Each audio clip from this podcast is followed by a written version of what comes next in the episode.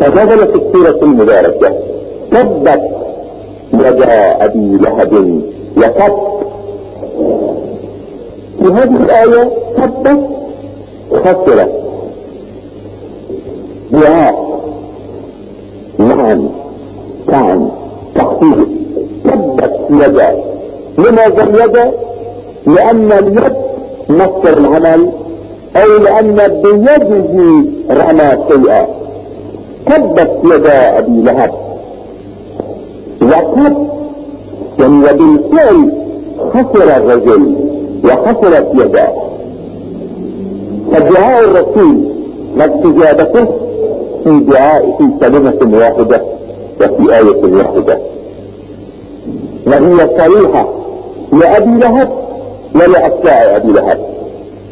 لكل منحرف يعرف الحق ثم ينكره. بأنه رسول الله بأن الله قد لعنه وقد تحقق نتيجته نتيجته. وكل من وقف في وجه الحق وفي وجه الرسالة الإلهية فهو الخاسر. تبت يدا أبي لهب. أبي لهب كني بأبي لهب حسب ذكر بعض كتب التواريخ لأن وجهه كان يلمع كاللهب اسمه عبد العزة. عم الرسول يعني ابن عبد المطلب بالذات وكانت زوجته أم جميل بنت فخر أخت أبي سفيان عمة معاوية. كانت تثير وتقوي عزيمته في محاربة الرسول. وكانت تستعمل تستعمل أساليب خارجية وتحارب حربا عصبية ضد الرسول. فكانت تحمل صباح بعض الأيام. الباكر تحمل قطع من الاحقاب السائسة. فتضع في طريق الرسول. لكن أن الزقاق في مكة كانت ضيقة. والرسول لابد من أن يمر من هذا الطريق. فيضطر إلى أن يحمل هذه الاحقاب السائسة بيده فتنجرح فتجرح أو أن تمر من حد الخطب فإذا يصيبه أذى. وهذا كان تعبيرا عن حقد هذه الامرأة بالنسبة إلى الدعوة وبالنسبة إلى الرسول. ثم كانت تستعمل اسلوبا نميمة فتنقل كلمات كاذبة من أنصار الرسول إلى قريش وبالعكس وكانت تثير العواطف وتحرك المشاعر لأجل اطاعة الخلاف والنزاع وخلق السعودات في وجه تفسير الاكرام فعبر عنها بحمالة الحطب حمالة الحطب باعتبار أنها حملت عدة مرات هذا الحطب فوبخها الله واتصل بها وعبر عنها بحمالة الحطب باعتبار أن هذا شغل ما كانت ترضى به ام جميل بنت فخر سيدة بني أمية ما كانت تقبل أن تكنى بحمالة الحطب في جيدها حبل من مسد يعني وصفها القرآن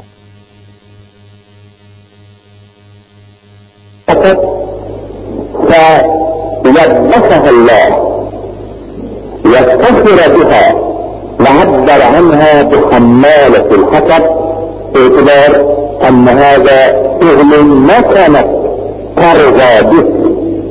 ام جميل بنت فخر سيدة بني أمية ما كانت تقبل أن تسمى بحمالة الحسب في جيدها حبل من مسد يعني وصفها القرآن وصفا مكرها أدى إلى ضغط الناس إليها لأنه ولو أنت سيدة قريش حمالة الحطب في جيدها حبل من مسد كثير في التعبير.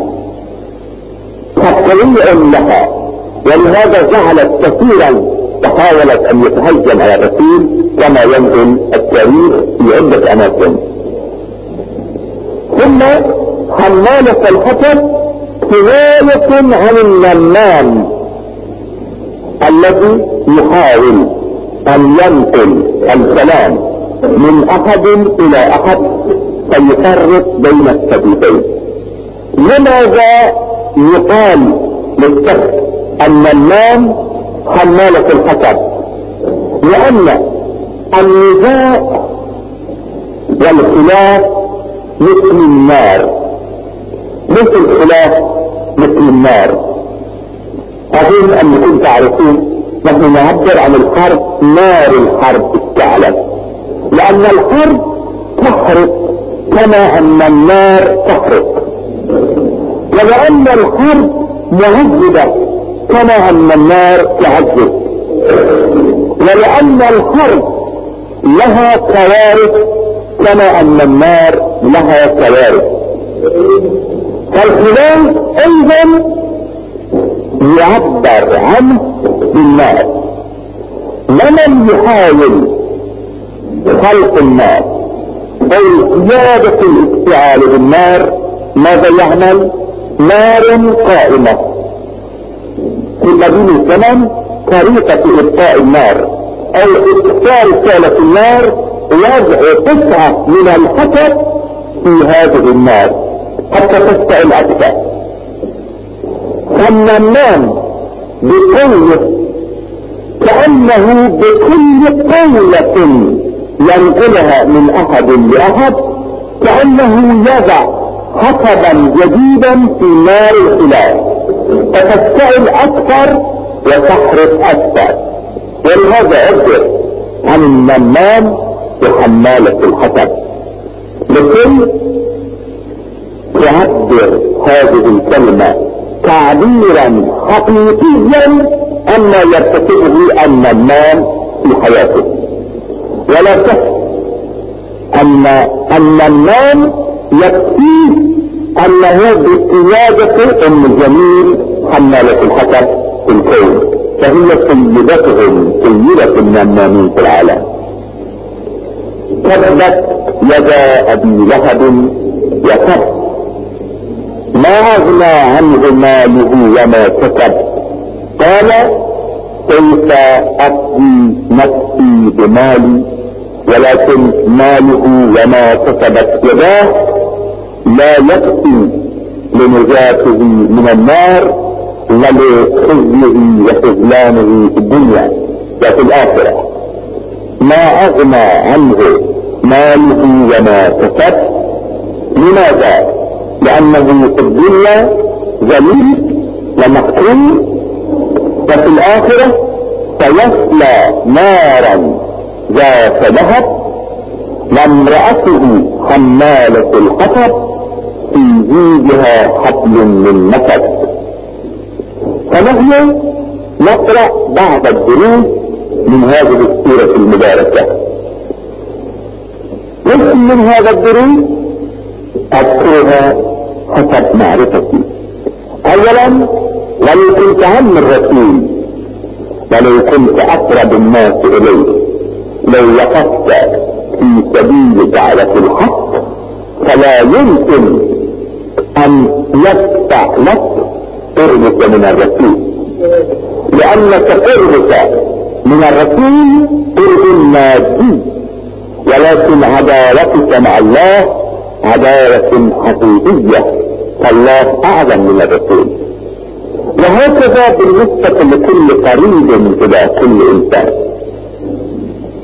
وتأكيدا لأن الإسلام لا يعترف هذه العنصرية التي كانوا يريدوا أن يعبروا عنه عنها أعداء الإسلام. كما تعلمون المنافسة بين بني هاشم وبني أمية كانت على اشدها فاعتبروا أن دعوة الرسول لعبة جديدة لأجل السيطرة. لأن هذه لعبة هاشمية وهذا واضح في تعبيرات بني أمية ابتداء من أبي سفيان حينما قال يوم فتح مكة لعباس لقد علا ملك ابن اخيك قال له ويحك إنه الرسالة إنه الدين وليس الملك. وهكذا بعد خلافة الخليفة عثمان قال أبو سفيان في مجلس ما بعد أن اطمأن من عدم وجود اجنبي في المجلس قال تلقفوها يا بني أمية تلقف الكرة فوالذي يحلف به أبي سفيان لا يحيى ولا نبيا.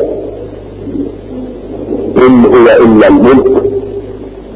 ثم ذهب إلى المقابر ورمى قبر حمزة برجله قائلا قل يا أبا عمارة فإن الذي كنت تحاربنا عليه لقد أصبح لعبة بيد صبياننا ويقول حاكمهم في الكوفة إنما العراق أو تعبير زمانهم إنما السواد قتيلة قريش.